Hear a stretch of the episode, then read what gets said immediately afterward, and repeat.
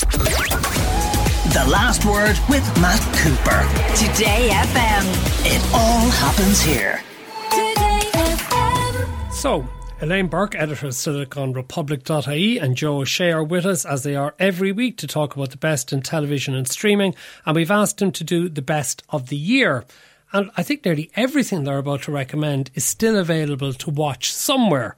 So, Elaine, I'm going to start with you. One of the first things you've nominated is Stranger Things season four. Yeah, we, and I don't think I'm alone in this, but I thought this was the final season of uh, Stranger Things, and then when it was getting to the end, I was quite surprised because it wasn't an ending. It kind of left you wanting more and waiting for that season five. That is actually going to be the last season now when it finally arrives. But it was absolutely tremendous, and to kind of keep the momentum going for a series that from the out of the gates was really, really well received, and they've done, sustained that over four seasons is quite incredible with such a young cast as well that's been growing with the show and they had such iconic moments with uh, kind of hinging on these musical moments because it's a, it's a nostalgia tinge show and that has usually hinged on TV and film from the 80s but this time it kind of hinged on the music and you had that um, amazing Metallica solo played by one of the uh, teenagers in it. And then you had a moment that underpinned uh, was underpinned with the Kate Bush song which ended up going to number one in the charts then afterwards. So, Stranger Things. Can you pick it up at the start of season four? Or do you have to go back to the start of season one? It's the kind of show where you'd want to go back to the start, especially because season four uh, actually harks back to some of the first season elements as well. So a rewatch uh, from the start is definitely advised, and all of it's on Netflix. Joe, you have gone f- as one of your first choices. Something I enjoyed enormously on Paramount Plus, The Offer. Yeah, the offer it's it's great when you know when you recommend something and people go thank you for it. You know, it's it's actually it's cool because a lot of people got on to me on social media after I recommended this on the show here and said thanks very much. I might have missed it, and I think a lot of people still. Who, who would enjoy it maybe still haven't uh, come across it because this was this was sort of the big marquee drama to launch the Paramount Plus uh, uh, streaming service, and in a very clever way they took one of the golden moments of Paramount and the history around it. Uh, the, the Godfather, the making of The Godfather in 1972. And they made a 10 part drama out of it that looks amazing. The fashion, the music, the style, the vibe, and the style of the time has amazing, brilliant performances. Miles Teller as a young producer called Al Ruddy, who's taking on this impossible task of taking this incredible book and turning it into a movie. Uh, you know, with Marlon Brando, you know, which is crazy. And then Matthew Goode, the English actor, in, in a fantastic performance as the, the, the legendary Paramount boss Bob Evans. This is the last great golden age of Hollywood, and it's a fantastic story. It's listen. I don't think all of it happened, but if even half of it happened, it's incredible. And it's just, you know, a, a few of my choices today are really kind of Christmas binge worthy shows, right? And if you haven't seen The Offer on Paramount Plus, I would really, really recommend it because it'd be make for a brilliant drama to watch over Christmas holidays. It was be one of my favourites of the year, definitely as well. And you, Elaine, have another one of my favourites of the year, Bad Sisters. Yes, oh, I had to have put this on the list, definitely. I mean, it was a triumph for Irish television. It was Sharon Horgan at her best, and she was across so many roles on this one writing, producing, starring, developed the whole concept from a show that was originally uh, a Flemish TV show called Clan, uh, which I'm quite tempted to actually watch now because I, I miss Bad Sisters now, having finished it. And uh, yeah, that one's available on Apple TV. I would highly recommend a watch. I'm skeptical about them doing a season two because I thought it was a perfect bottle series, like this one off uh, story that was very well tied off at the end. So I don't know if I'm excited for season two, but I did adore season one. Okay. Joe, uh, let's go to your next choice. And this is an interesting one. You've gone for a documentary that was broadcast very recently. Yeah. And we actually had its director, uh, Trevor Birney, in with us last Tuesday for interview about it. You've gone for Quinn Country. Yeah, and I'm still digesting it, and I'm still not sure. I mean, it, it wasn't what I was expecting, and I knew from the trailers that it, it, it looked more like Quinn Lear than than some sort of like some. It looks like some sort of mad Shakespearean epic kind of story rather than the A to B to C. What you might expect, the standard rise and fall of a, of a business empire, you know, which would be told about, you know.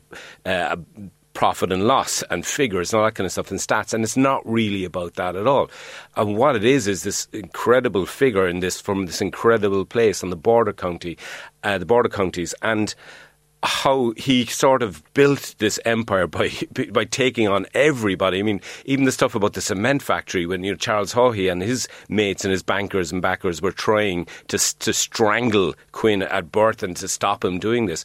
It, it's just it's fascinating, and like I said, I'm still processing it, and I think Trevor Birney's done an incredible job and I'm hearing today actually there's kind of there's rumblings or rumours that, that there is international interest in this now that it might be picked up and actually shown further afield from outside Ireland and I think it should be because it's just an incredible story told in a very original way. It is the gospel according to Sean Quinn because it is very much his story told by him himself but but it's still for all of that I think it still it still packs a lot of punch and I think it's just it's it's it's magisterial and it's still available on the RTE player. It now, is. your next pick, Elaine RuPaul's Drag Race All Stars Season 7. I'm sure you're watching this as well, Matt, obviously. Um, No. This was the champion of champions season. So All Stars is when champions from RuPaul's Drag Race compete against each other to win an, an All Stars uh, title. Um, but in this It's not exactly the World Cup, Elaine, but go but on. this is the toughest, toughest challenge to beat. So you have to be an entertainer. You also have to be able to sew a dress. You need to be able to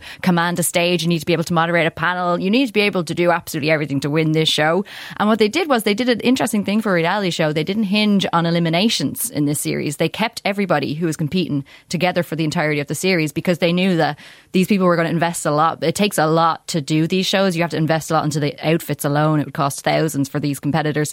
And they let them just stay on for the whole season. So you got to just see this. uh, Exemplary drag talent exhibited for the course of the entire season, which for me, I've been watching the show for a few years, and there's there's so much in this franchise. There's seasons upon seasons. There's multiple seasons released a year, and I was getting a bit tired of it. I know a lot of people who watch it were getting a bit tired of it, but this season, what it did was kind of gave us a, an out because it was a good ending point for people who were getting a bit exhausted with the show and needed to take a break and just wanted to end it with the absolute best of the best of the RuPaul's Drag Race girls. Okay, your next choice is The Old Man on Disney Plus, Joe. And let's just hear a scene from it starring John Lithgow and Jeff Bridges. I'm watching about a half a dozen high end contract operators fail at blending into Caledonia County Airfield, loitering around their chartered jet. Their op is not to kill you, it's to retrieve you and put you on that plane. No one will tell me where it's headed or why, but as I sit here imagining nightmare scenarios, I'm aware that with a full tank of gas, that plane can be in Kabul tomorrow afternoon without touching the ground. The nightmare scenario is that Faraz Hamzad wants to see you again. And he convinced someone in the U.S. government to make that happen. Why are you telling me this? Why are you warning me? Because the scenario is a nightmare for you, but it's pretty shitty for me, too. This story comes back to life, and I'm going to have to answer for some things that were dead and buried in the ground yesterday. Right now, I'm willing to aid and abet your escape to prevent that. Now, I know you well enough to know you're building a list of options. Pretty soon, you're going to realize there are only two. Number one, you engage, go to ground, figure out how to fight back. You go through that door, and I'm here to tell you it's going to end badly because the first thing that's going to happen is this will become my operation, and I'm going to have to put you down. I wouldn't be so sure about that. Joe, I thought the first episode of this was terrific, and then I lost interest in it along the way and never finished it. Why did you Yeah. stick with it? I stuck with it because, well, partly because of Jeff Bridges and John Lithgow, and you can, and that's a really good clip because it show it gives you a very good sense. These these are two lions in winter, two CIA guys who kind of worked together in Afghanistan in the 1980s, and then Jeff Bridges disappears, of course, until he's dragged back into it. It rises above what you would expect. I- I- one of the incredible things about it is Jeff Bridges, as a seven, man in his mid 70s, getting involved in these incredible action sequences where he's in these really terrible, brutal fights with people and fighting back and defeating men like And that you know, has to be a stunt double. yeah, oh, but- but I'm sure. I'm sure it's, but it's it's very well done. What I mean is, it, it, it's very convincing, and you don't really see you don't see like men in their seventies, No. even Hollywood characters beating the crap out of guys, like you know. So I stuck with it because I think it, it it's a cut above the usual spy, CIA, rogue operative dramas. I think it, was a very strong and surprising story. There's lots of twists and turns, and it's worth staying it because staying with it because there are some incredible twists and turns to it. And again, I th- you know it's a very masculine show, and I think you know guys, and uh, you know I, hate I don't want to be gender specific on this, but I think again it's a bingeable show over Christmas. If you're into this sort of thing, I think you'd really enjoy it. Okay, your next choice is one you've recommended Elaine to us before, Severance on Apple TV. Before you tell us about it, we're going to play a clip from the trailer, which I think is a good intro to what it's all about. Hello, my name is Mark S. And I have, of my own free accord, elected to undergo the procedure known as severance.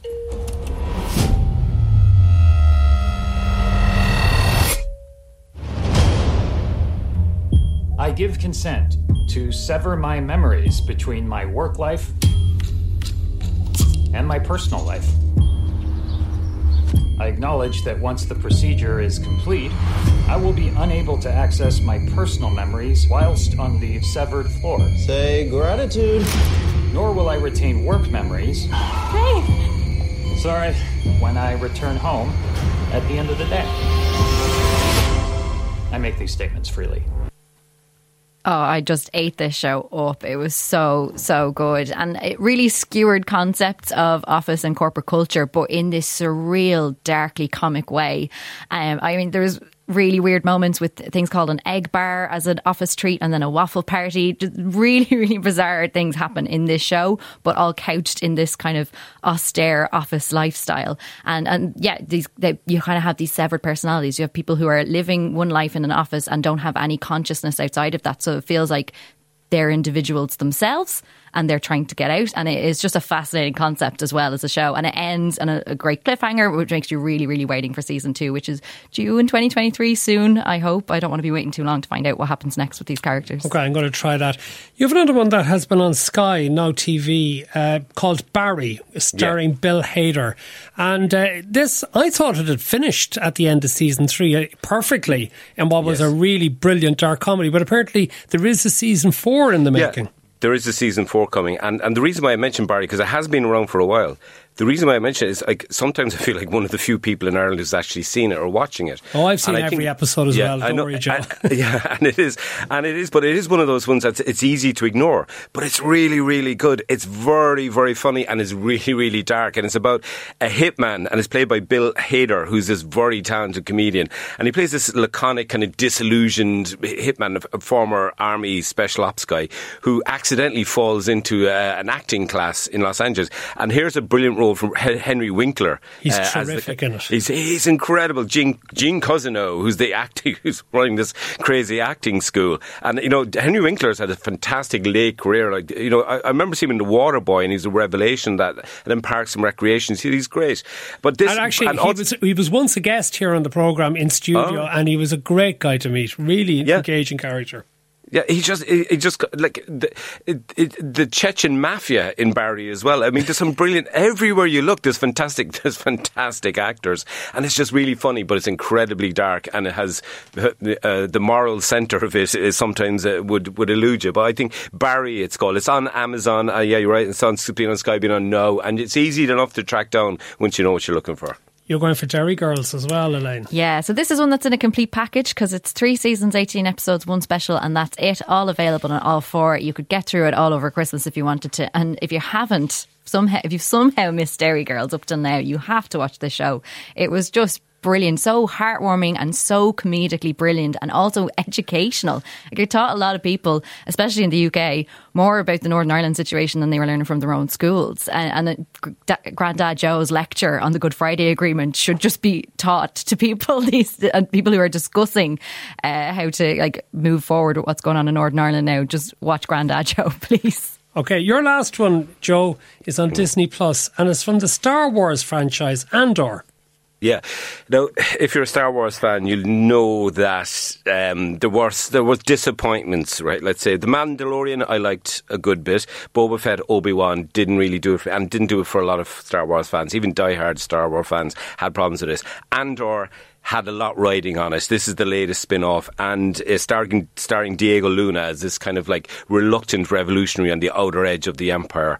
Uh, it's very good. It's it's being it's been called the best Star Wars uh, you know product or the best Star Wars show since Return of the Jedi, which is which is huge praise indeed. It works so well, and it one of the reasons why it works is it just strips it right down to what is an allegory, I suppose, about colonialism, about fascism, about revolution. It's very it's got a lot of it's got punch, it's got depth, it's got everything. Brilliant central performances as well from from Diego Luna. It's it's just really, really good. And even if you weren't a Star Wars fan, or if you couldn't make it through Boba Fett Obi Wan, this Andor is definitely worth going back and having a look at because it's great stuff. Joe Shea, Elaine Burke, editor of Silicon Republic, thank you both very much for being with us. And we'll see you again next Monday when we'll have your recommendations for the best things to watch over the Christmas period. The last word with Matt Cooper. Weekdays from 4.30. Today FM.